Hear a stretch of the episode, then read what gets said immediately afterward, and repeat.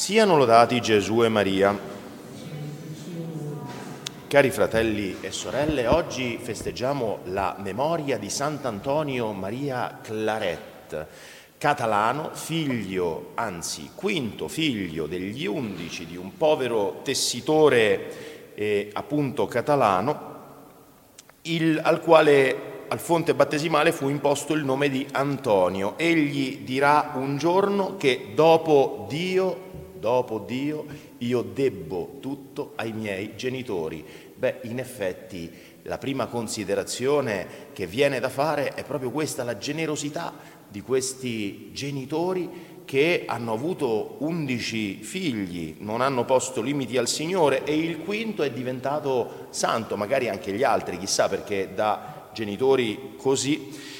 da genitori così, con figli del genere, probabilmente anche gli altri, ma non lo sappiamo. Si sa però che da quando aveva cinque anni egli ebbe un'idea dell'eternità,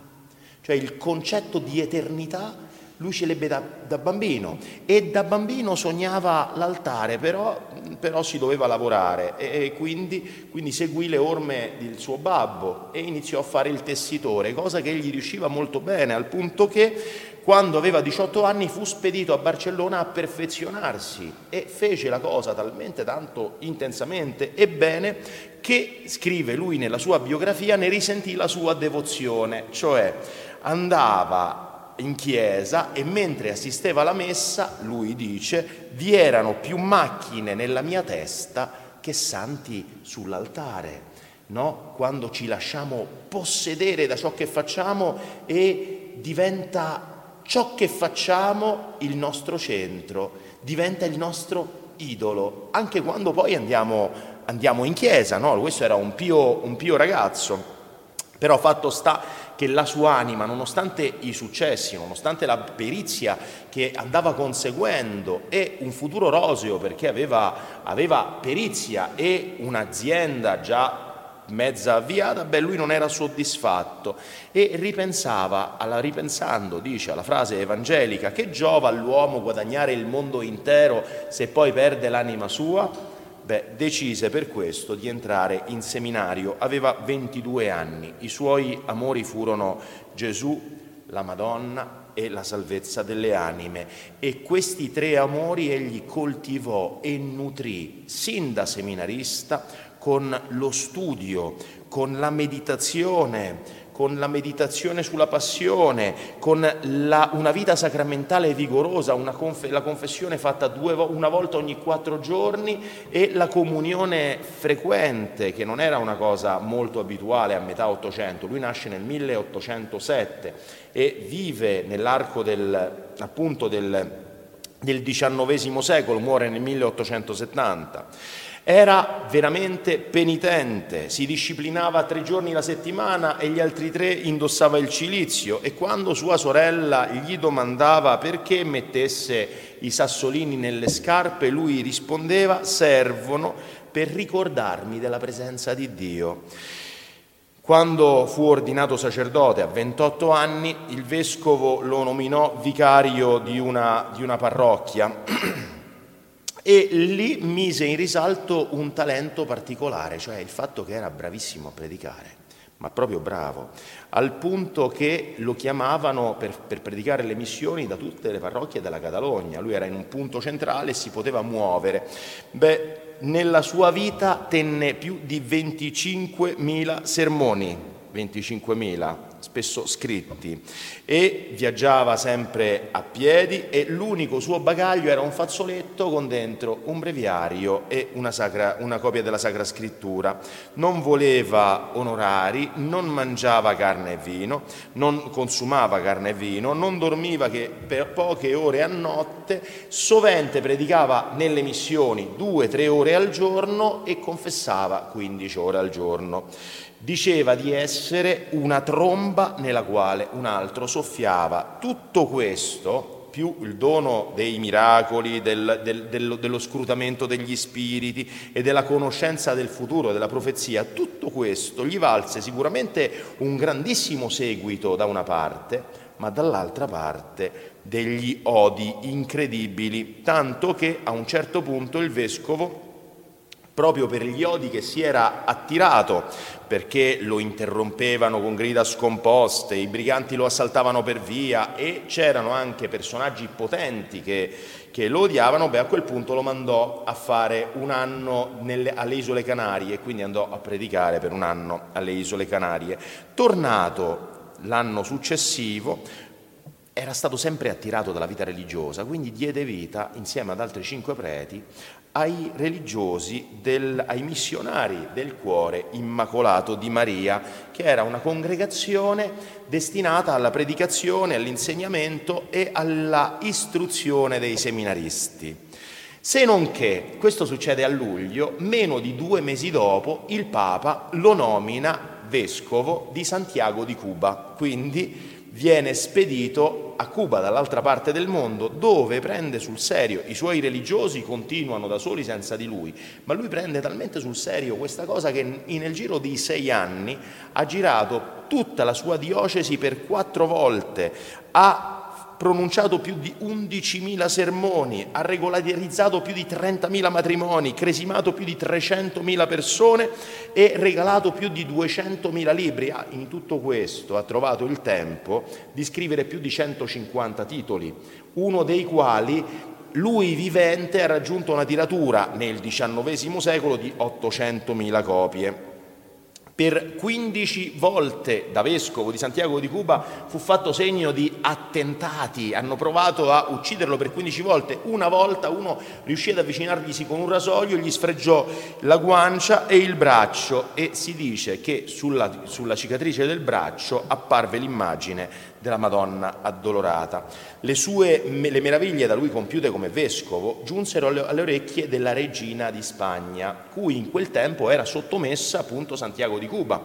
la quale appena sentì la santità di Sant'Antonio Maria Claret lo, chiam, lo fece chiamare e lo fece suo confessore personale, quindi per 12 anni lui visse alla corte dei re di Spagna, predicando a questo punto non più ai poveracci, ai poveri, no a quelli, ai, ai, diciamo ai nobili, ai potenti, anche qui fece veramente, veramente delle, delle, dei prodigi. Aveva però ragione nel dire che questi 12 anni furono 12 anni per lui di purgatorio. Chi lo descrive lo, dice, lo descrive piccolo e tondo, energico, irascibile e però proprio per il suo ascendente sulla regina, sul re e appunto la posizione che ricopriva, era, era soggetto a calunnie, a offese pubbliche. Gli scrissero dei romanzi, delle commedie, delle canzoni contro, delle caricature, persino contraff- fecero delle contraffazioni delle sue opere. E a chi lo consigliava di discolparsi e di difendersi, che cosa rispondeva? Lasciatemi in pace, so io quel che mi giova nel giorno del giudizio mi restituiranno la fama. Il Signore nel 1861 peraltro gli diede una grazia singolarissima, cioè quella della conservazione delle specie sacramentali. In pratica, lui faceva la comunione noi quando facciamo la comunione col Signore, per 15 minuti il Signore rimane in noi sotto le specie sacramentali. Quando finisce la presenza del Signore in noi? Quando termina la presenza delle specie sacramentali, quando le specie, il pane si corrompe, il vino si corrompe, non è più vino, non è più pane, non c'è più il Signore fisicamente. In lui no, in lui le specie sacramentali permanevano da una comunione all'altra, non, non, non, non degradavano. Un altro vescovo canadese, Monsignor Laflèche, dirà di lui, perché partecipò al Concilio Vaticano I nel 1870, tutte le volte che mi imbattevo per le vie di Roma in Monsignor Claret ero tentato di inginocchiarmi dinanzi a lui come dinanzi a un tabernacolo. Quando la rivoluzione del 1868 cacciò la regina di Spagna dai suoi possedimenti e dovette riparare in, a Parigi, lui la seguì e lì a Parigi si occupò della colonia spagnola, dei fuoriusciti. Nel 69 partì per Roma e fu ricevuto da Pio IX il quale stava convocando appunto il Concilio Vaticano I, a cui partecipò nella preparazione appunto Monsignor Claret e di lui disse Pio IX, vidi Monsignor Claret e riconobbi in lui un degno ecclesiastico, un uomo tutto di Dio e quantunque alieno dalla politica, pure conosce assai le intemperanze della stessa politica e la malizia degli uomini, che sono cattolici solo di nome.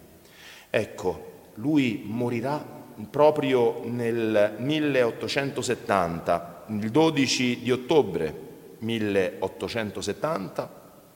e perseguitato. Perseguitato perché, perché i suoi nemici non smisero mai di, di attaccarlo. E perché non smisero mai di attaccarlo? Perché faceva tanto del bene.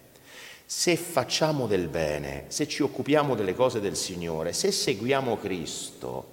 è inevitabile che veniamo perseguitati, fratelli e sorelle inevitabile, perché ce l'ha detto Gesù, hanno perseguitato me, perseguiteranno pure voi e allora dobbiamo angustiarci, dobbiamo preoccuparci, strapparci i capelli. No, sappiamo che è così e così si comportano i santi. Monsignor Antonio Maria Claret non si è scomposto nei 63 anni di vita che il Signore gli ha concesso, 63 anni di vita, ha percorso le strade del mondo condotto dalla grazia di Dio e ha cooperato all'opera di Cristo.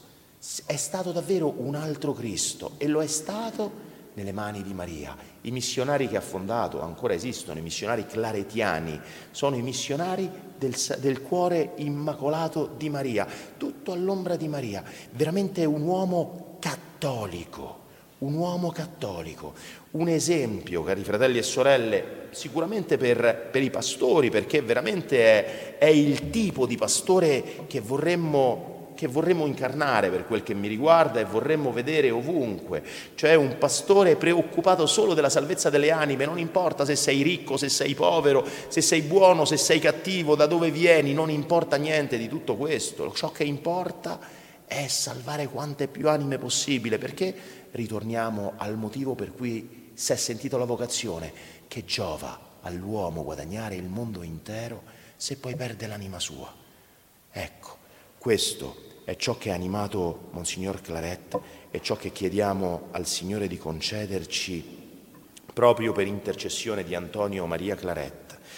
Un, uno zelo, quello zelo per la salvezza delle anime che il Signore Gesù per primo ha manifestato e che dopo di lui tutti i santi e le sante che sono venute hanno incarnato, perché chi è cristiano è di Cristo e vive secondo lo Spirito di Cristo e lo Spirito di Cristo è uno Spirito di amore infinito che brucia, che brucia e che arde per la salvezza di tutti. Siano lodati Gesù e Maria.